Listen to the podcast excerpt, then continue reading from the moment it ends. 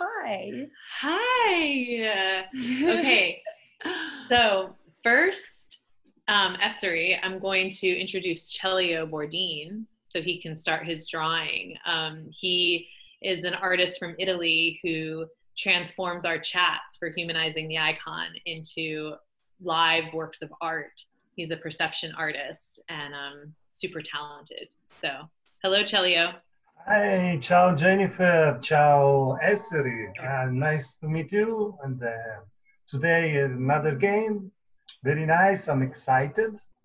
And we work vertical with purple, sepia, and black. And we saw what's up. Okay, thank you, Celio. Okay, I'm gonna mute. So for Instagram, Celio is on our Facebook Live, and if you miss his art on Instagram, you can see it on the YouTube channel later in the full episode.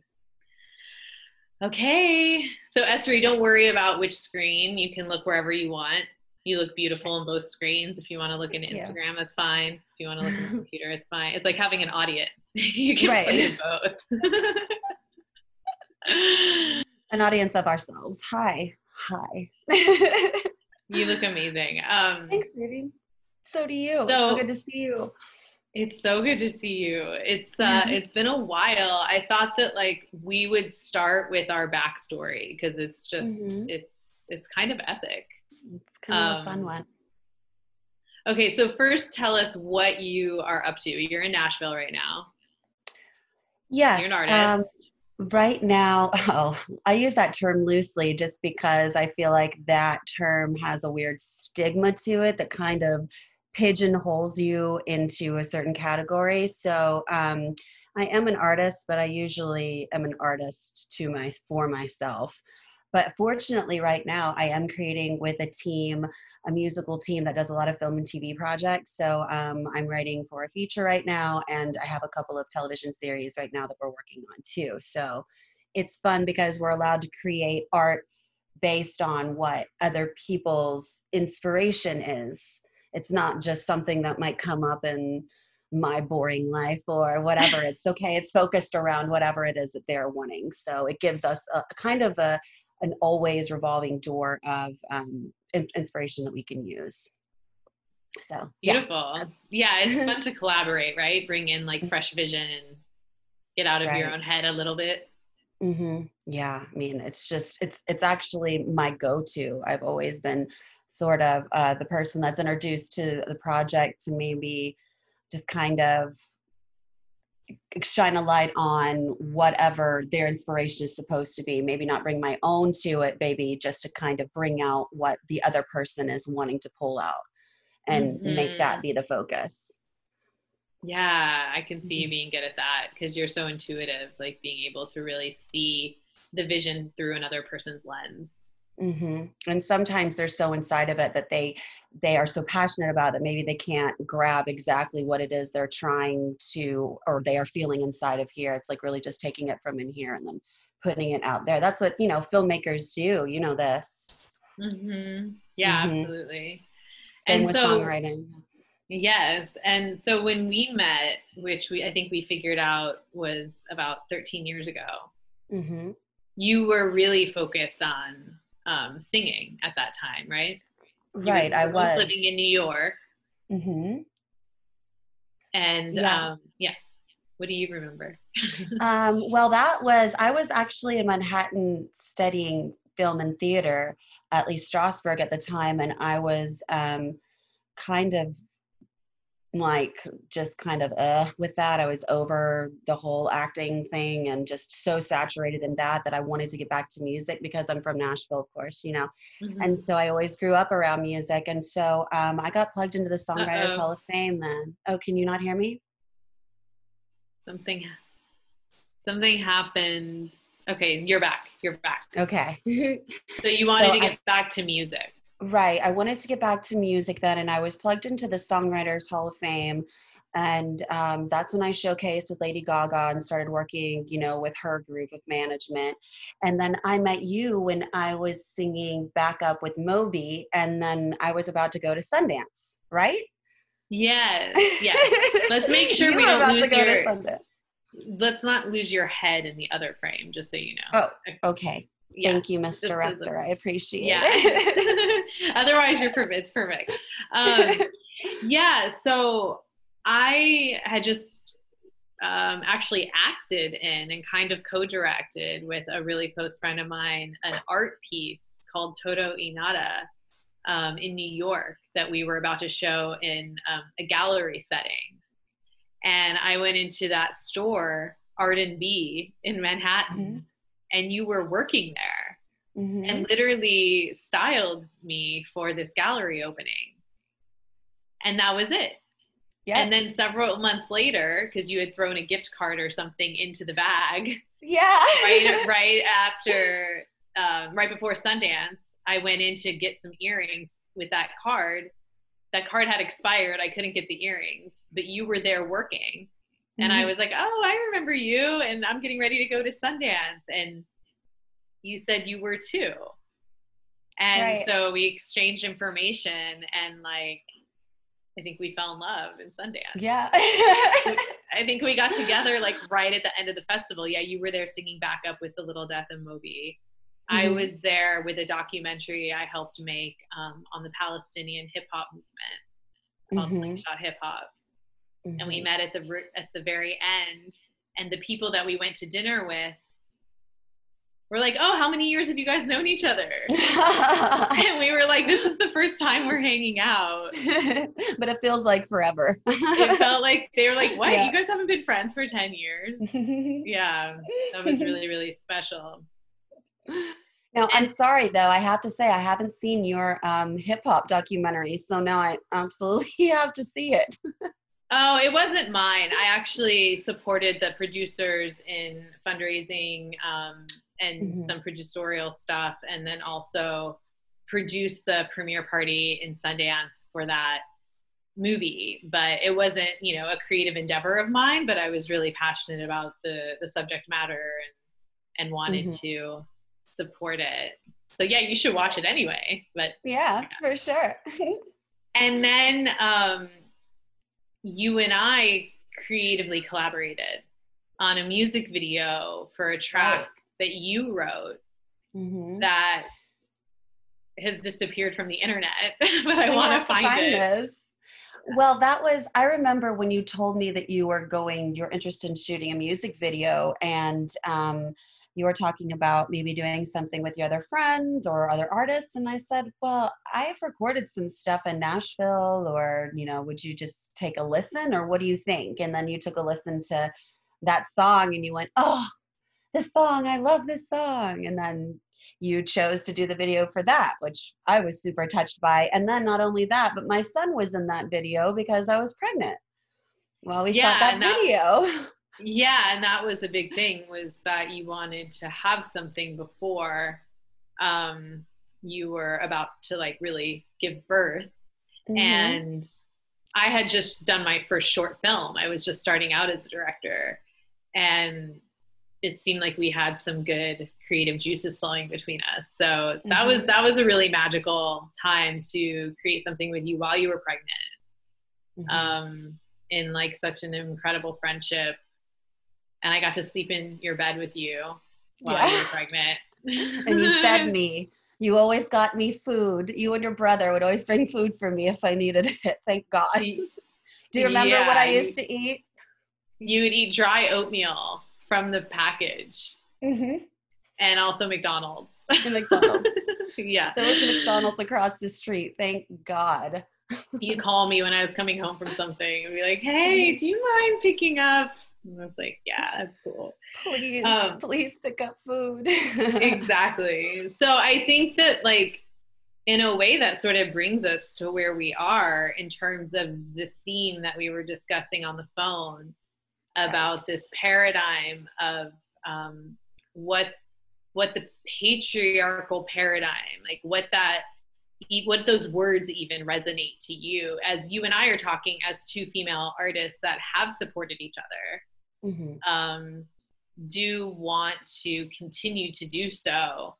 And we were discussing within this patriarchal paradigm, Are there women also perpetuating some of these patterns and cycles that we're trying to break free of or eradicate? So, and you brought up an amazing point, which is that these words resonate differently just culturally, where you're sitting in Nashville compared to where I'm sitting in LA. So what do these terms bring up for you? Patriarchal paradigm, patterns, that kind of thing.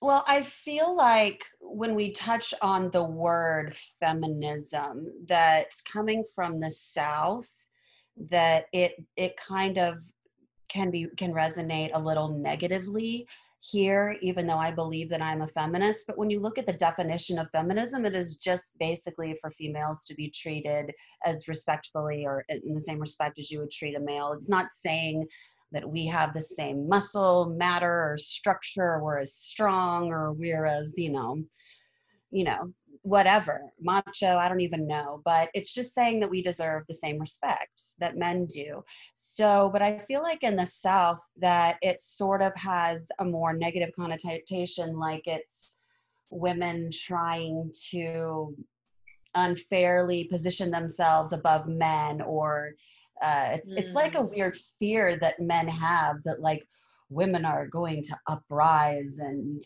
you know, they're going to get what they deserve or something like that. But to really, I feel like wow. It does like resonate in a fearful manner to some men. I feel like they think, oh, what is this? Oh, she's a feminist. That means she's like out to destroy masculinity. And it's like, no, I just want femininity, this energy, to be appreciated as much as that the other energy is appreciated. And I feel like you were bringing up something in the way that you were looking at masculine and female energy, and you brought up a really good definition and point the other day. Could you share that with me really quick? What the masculine and the feminine? Yeah, we were talking about what are the traits that we equate to the masculine energy and also the feminine energy, because as whole beings, we embody both the masculine and the feminine. So when those things are in balance, what are we actually talking about, you know? And so we were saying maybe, you know, the masculine is the really ambitious, action-oriented,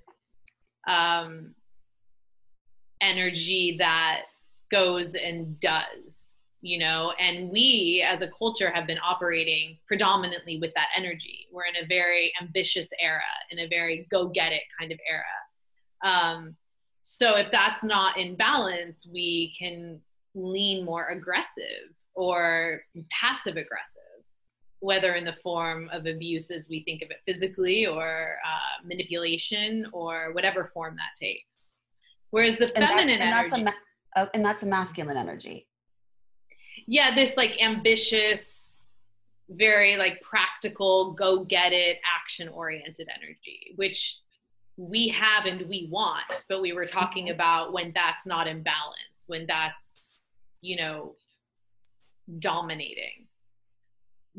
Versus the feminine, which is known to be more of the magnetic, receptive, nurturing, manifesting, doesn't have to so aggressively go get, can kind of like hone and call in and diversify in terms of strategizing.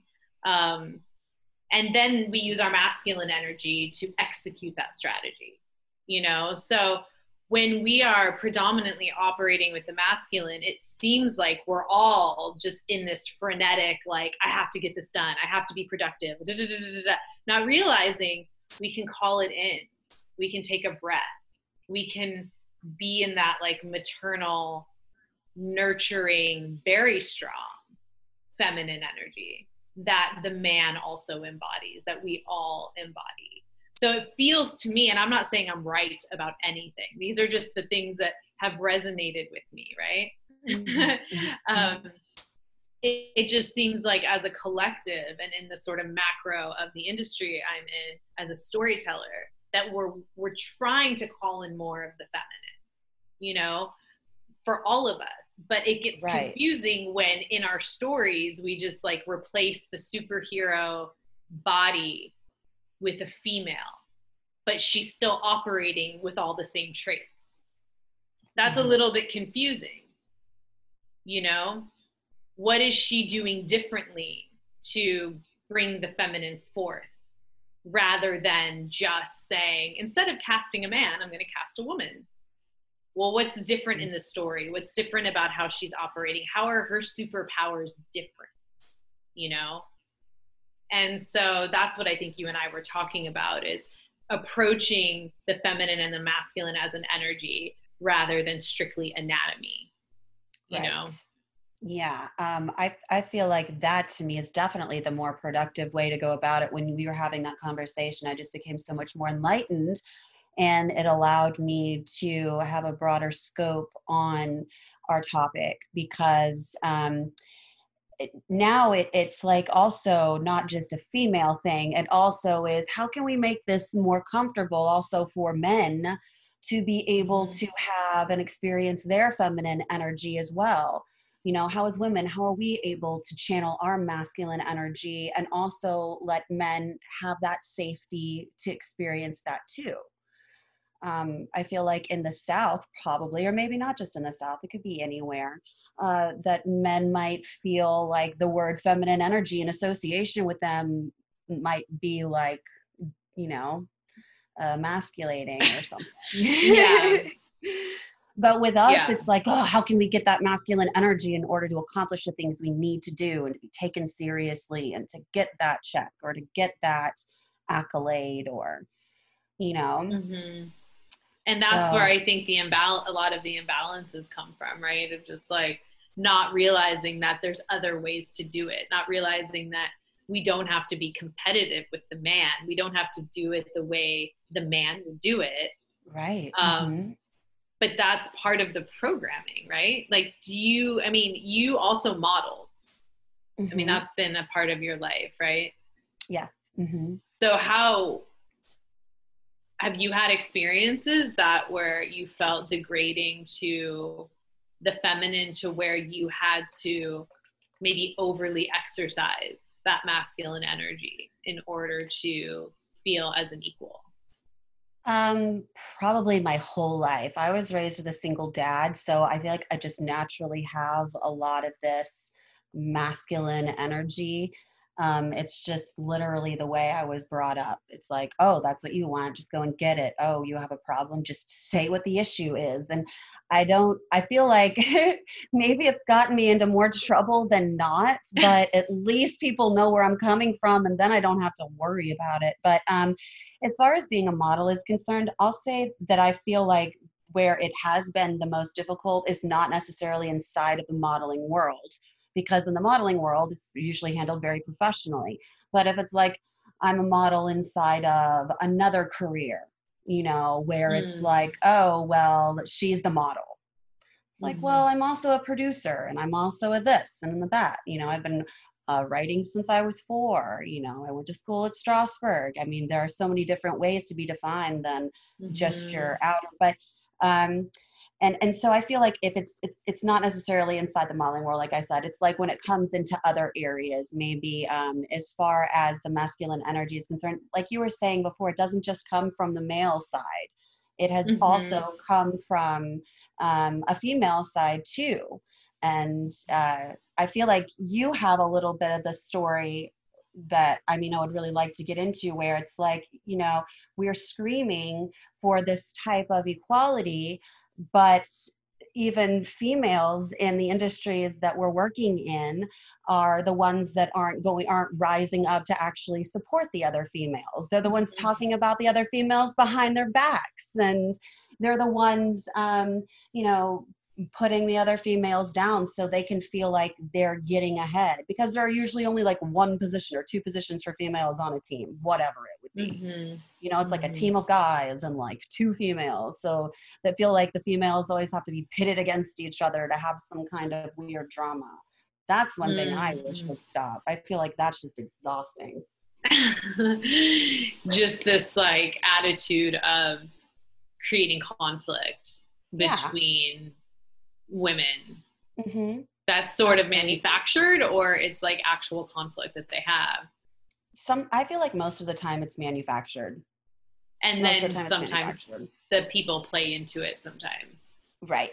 Yeah. I mean, it's 50-50 for me.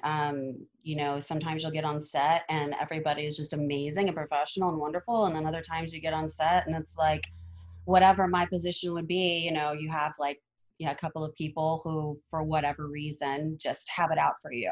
And if it's if it's like a female counterpart that I'm working with and they just, there's nothing worse than coming onto set and feeling like you're being prejudged because of your gender or because of something that other people would actually value in you.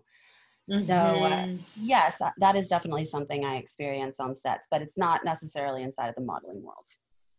And then it's like this fear mongering around speaking up or defending yourself. Like if you do that, you might not work. Right. HR, I experienced that a lot. Right. HR, I don't feel like a lot of HR does what it's supposed to do. It's not protecting the people who speak up. It's defending the people who are already, you know, positioned in power. So if there's some way that we can start protecting those who come forward, it would make it, I feel like it would just make it easier and more, you know, the workspace would be a much more professional scenario. Mm-hmm.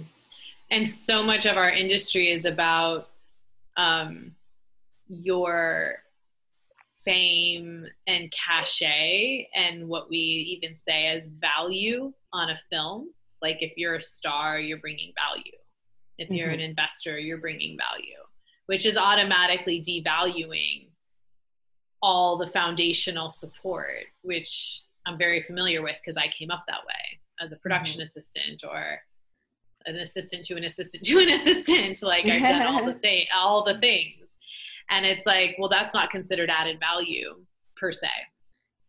So if I in that position have an issue with someone in one of those valued positions, it would be me that would have to go away. Right. Because you can't lose your star, right? Can't lose your investor, right? Right. So that's a very, very, very tricky thing. And it definitely makes you not want to report things. Right. Right. It makes you want to not come forward. It makes it almost impossible to. Oh, I think I just had a little bit of a, are you still there? Uh-oh, you're on Instagram. Yeah. Okay. I lost a little power. Are you there now? Yeah, I don't know if we can hear you now. Really? Or see you. You're frozen. Okay, there you are. But now your phone's moving all around. Are you there?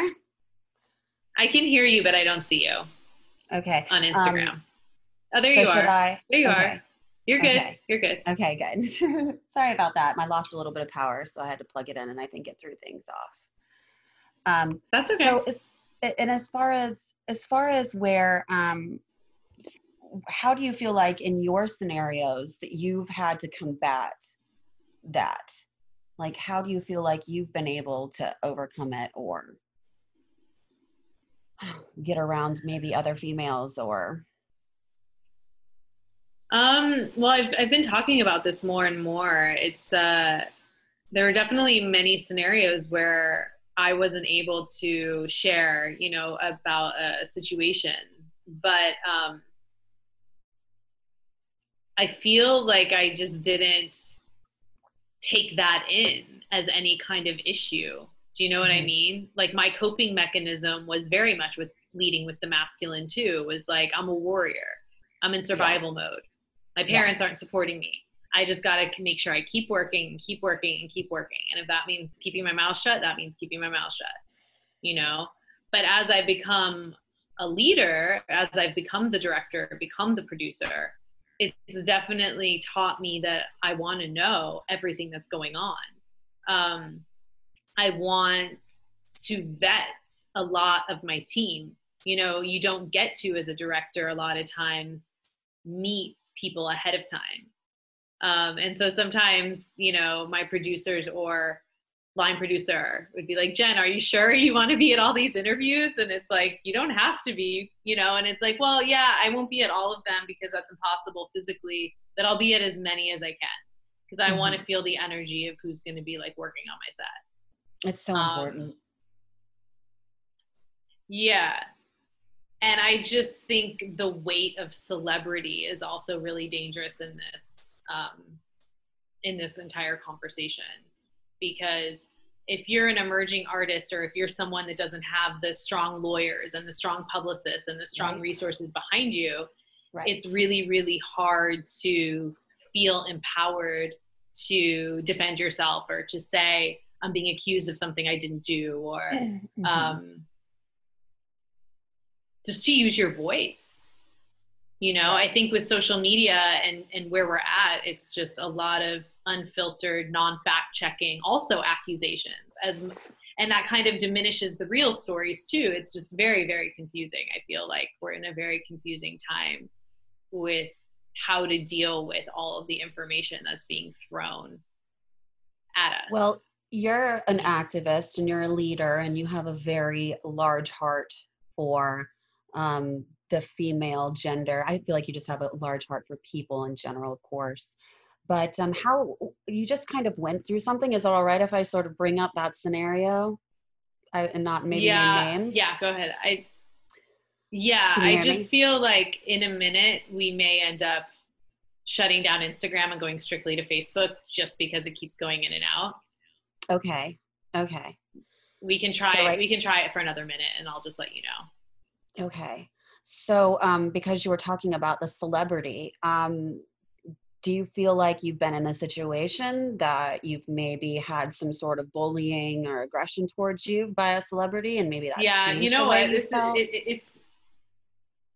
too good. I'm gonna end Instagram so that we can make sure that we get the good recording. And if anyone wants to come to Facebook, that's on Instagram. We're on Facebook, so I'm gonna end Instagram right now. And we can take out the headset. So we are still live on Facebook. And turn up your computer. Hey, babe. Okay. Make sure we can this will be a little more relaxed. Okay, so go ahead and ask your question.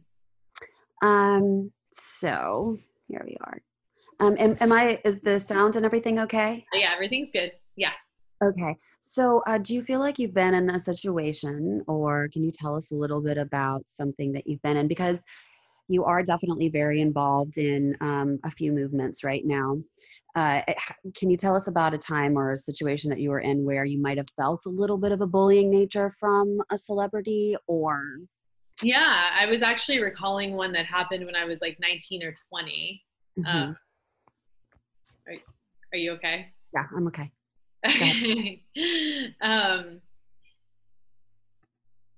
And I was reminded of that in my head.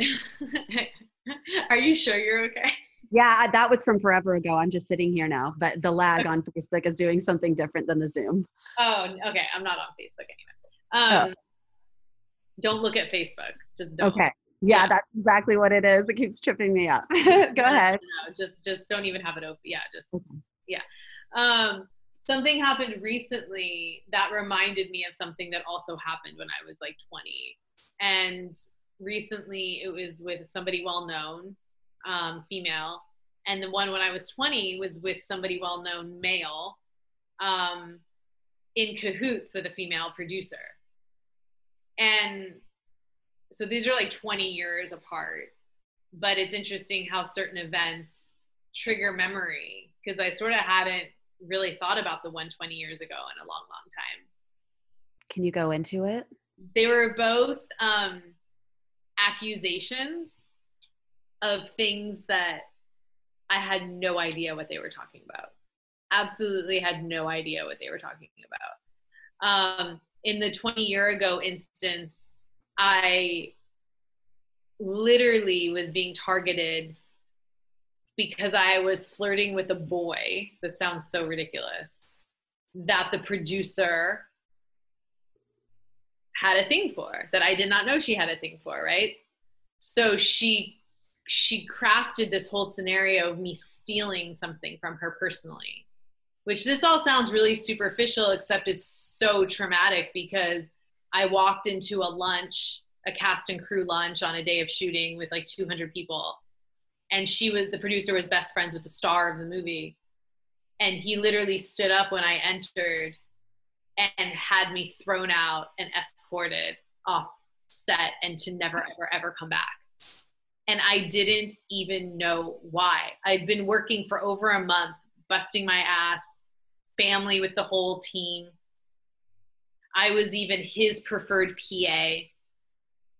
And it just was like this total 180. I walked into lunch and they were like, get her the hell out of here. Walkies, come get her. Like this whole, like in a dream. Right. Yeah. And I was gonna report to the union. I finally found out that I was being, I was the scapegoat for some personal thievery of this woman who was addicted to narcotics. I was being accused of taking her narcotics. I've never even had a surgery. Like I've never even taken one to this day. Like I've just never have. It's just not my thing. So I was like, wait, what? And she had a drug problem. It turned out she ended up having to like leave anyway because of her health issues. And it was all just so dramatic. And because I was going to go report it to the union, the investors called me back in to finish the job. Mm. Once they knew she was going to be leaving because of her health. Otherwise, we couldn't be there at the same time. Right. But it was literally like, you cannot report this, Jen. It was like, your livelihood will be shattered. And the way that they found redemption, and my 19, 20-year-old self also felt it was redemption, although looking back, I would have handled it differently, was asking me to come back for the last couple days. Because at that stage of my life, all I wanted to do was finish the job. Because right. I still romanticized the bonds with cast and crew, and I wanted to be there, and I wanted to go to the rap party, and I wanted it on my resume, and I wanted all those things. Right. An older, more conscious version of myself maybe would have not gone back and reported it. Totally. But I was in a different stage. And so that's what happened. And then 20 years later, what can you do? Like you said, you're just in this place of like, what is it, even what I will say, do, how will it matter? Will it? But sorry, go ahead. Yeah, no, that's true too. Like, what is this? You know, it mattered somewhat because they did everything to stop me from reporting it. But I just, you know, I didn't know. And then recently I also got accused of something that I guess was based on a rumor, or somebody had the wrong last name, or I don't really know. I was like connecting with this person completely fine. And then all of a sudden out of the blue, it was like, I heard this thing about you and I will whistleblow you if you respond to this. And I was like, she didn't even give me details. She didn't even tell me what it was, what she heard. So I could say like, oh shit, that happened on my set. I didn't know. I would take ownership. Or, oh, you have the wrong person. That's not me. Yeah. Or, but I just felt like very, I guess, enlightened and also saddened, because is that how we're giving voice to each other? Mm-hmm. Is to imagine something or vaguely hear something, and to just come and like just shut someone down and to do what we're saying is not okay. Right. That's why people are coming out decades later. They felt like they couldn't have a voice. And this particular person has been through that. So I felt like, oh, this cycle is being perpetuated. Mm-hmm.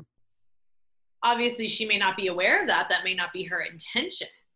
She may think it's totally in line with her integrity to go and operate this way.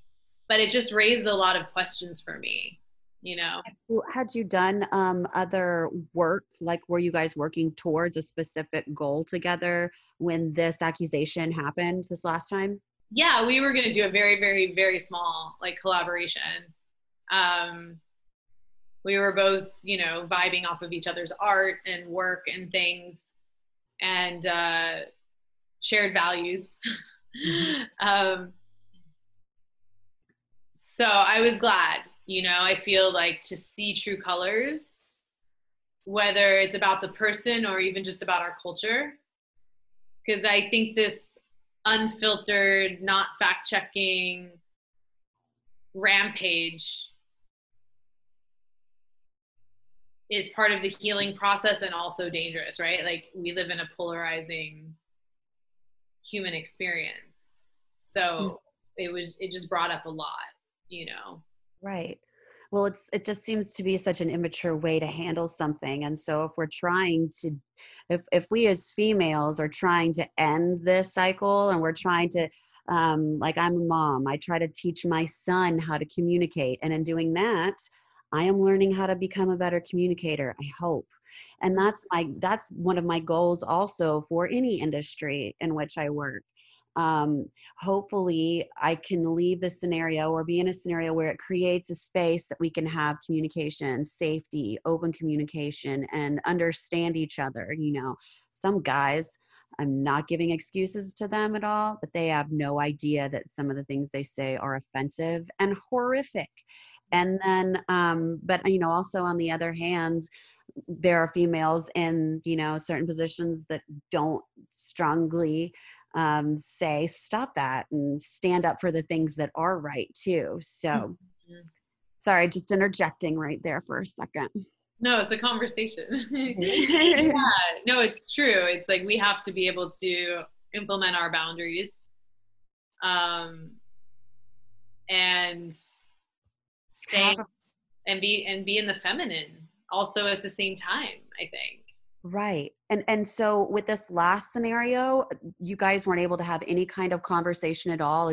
Has your conversation about anything else ended? Do you still have a line where you can like reach out and be like, what was that all about? No, it was just a block.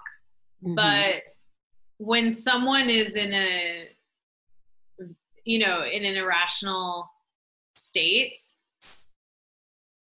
it does become a question of,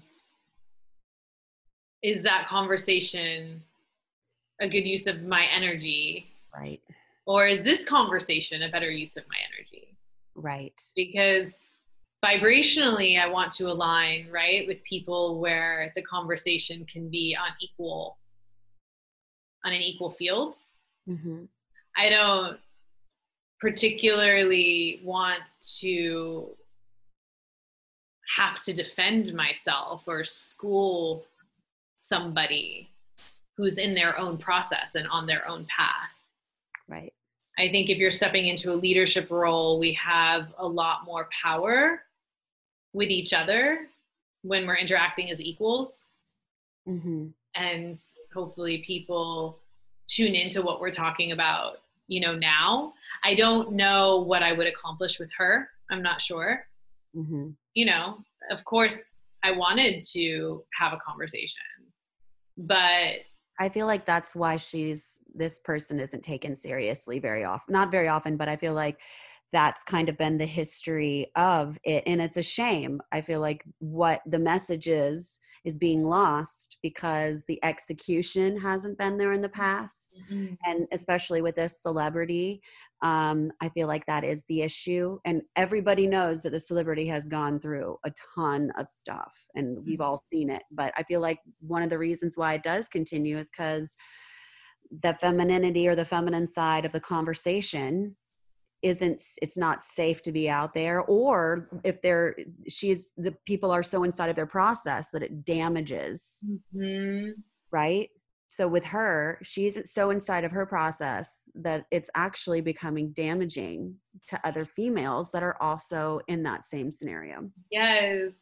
Yes. And now it's like a new wave of, I don't know if it's new, but it's an unveiling of another layer, where the victim can be seen as the predator, the perpetrator, and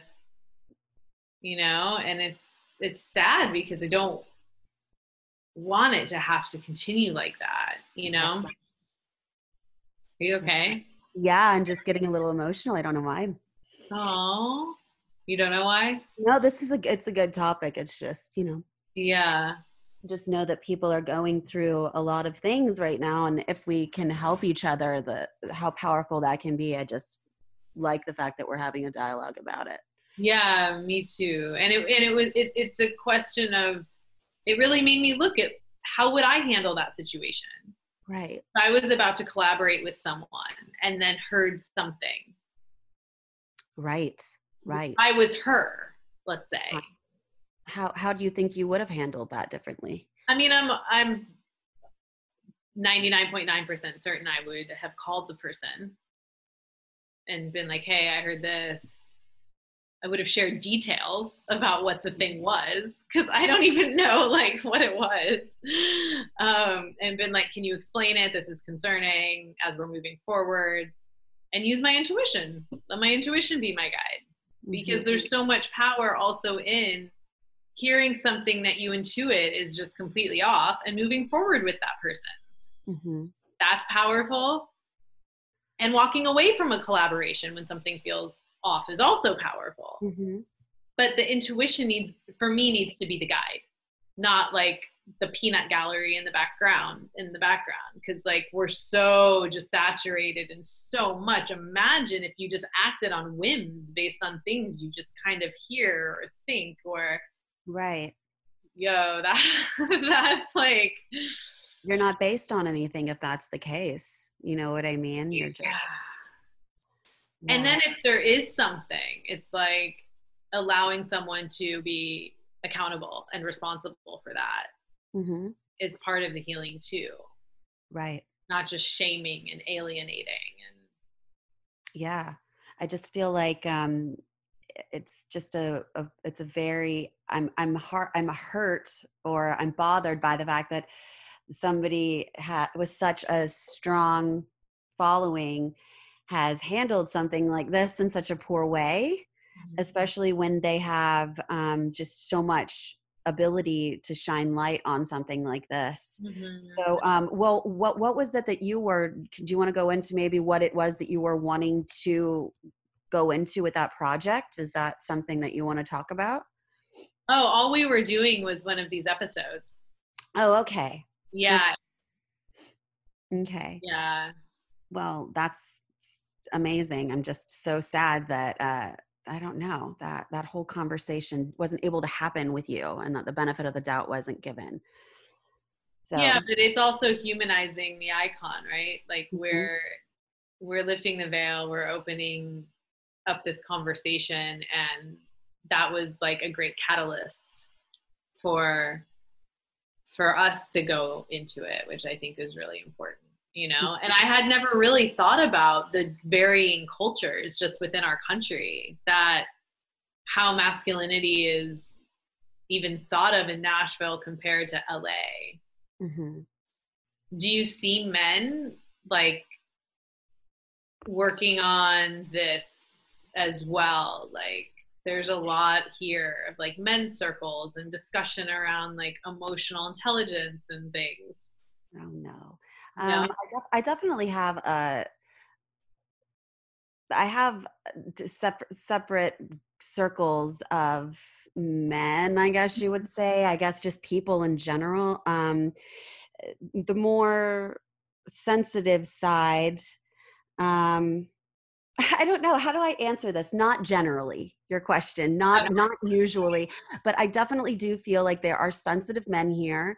They just, I feel like when you start bringing in the verbiage that you and I were talking about, that a lot of men get uncomfortable and they think that it's something that's, like you said, or like I said, like emasculating, like, oh, don't talk about me having a feminine side, or I wish it were something that was more available here. But I mean, men who have self-confidence and they're confident, like, you know, just in their own circle and who they are, I feel like they are wonderful people, and they're open to the conversation, and they treat ladies amazingly. I think that the ones that just are kind of insecure maybe don't know how to touch on this topic.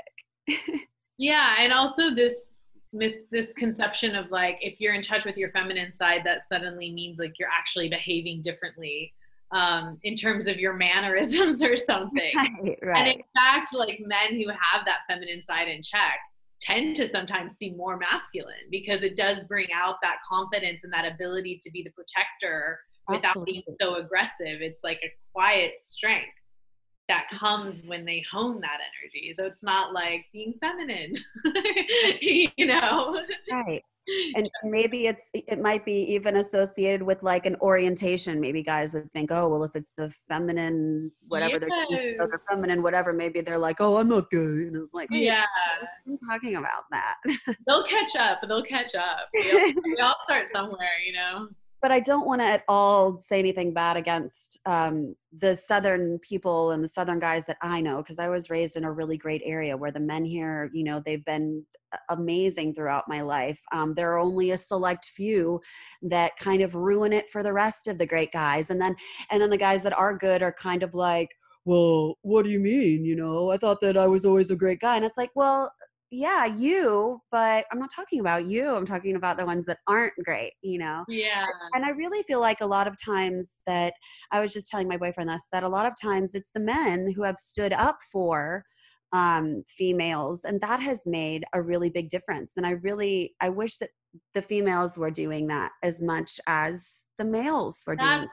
Yes. And I encountered that in the making of the Mary Pickford story. People were always like, oh, you know, I'm sure you're getting so much support from women.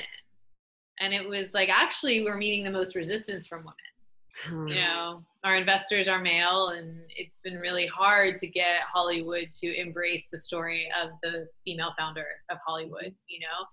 But resistance is also an invitation. So it's been just an interesting exploration of where we're at in the zeitgeist. It's not about blaming women. It was just like, oh, this is interesting. It's not just a resistance to Mary Pickford. It's also about how we told the story, which is like really humanizing her, you know, which is really scary for some reason.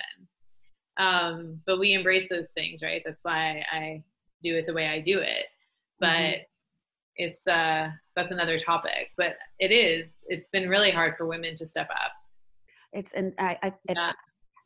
It's always great to have that male support. I wish that we had more female support. Yeah. And maybe that's something that you and I can even focus on our own, is maybe, you know, bringing up that female voice. Yeah. And, making sure that, you know, women are supportive of each other more, or in a more effective way, you know, maybe not feeling so threatened by somebody, and, you know, just more appreciative. It's like that saying about one flower not being concerned about the other flower. They still bloom, you know. I love that. Wish I thought of it. Well, it's great to think of it now, even if you didn't write it, you know. I love you too. And look at Celio's drawing. I want to hear what this is. Oh my gosh. Is he going to talk to us about it right now? Yes, Celio.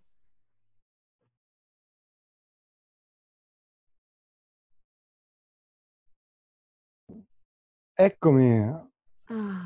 I'm here. Okay.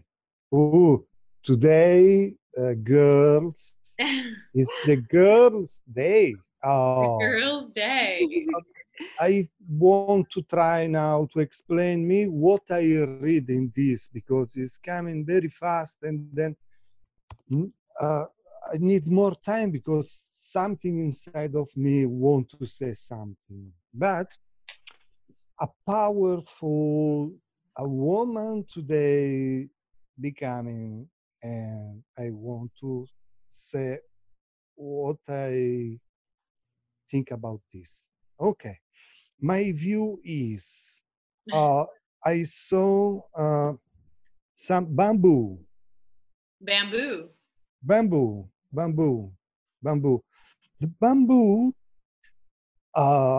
is very difficult to eliminate it.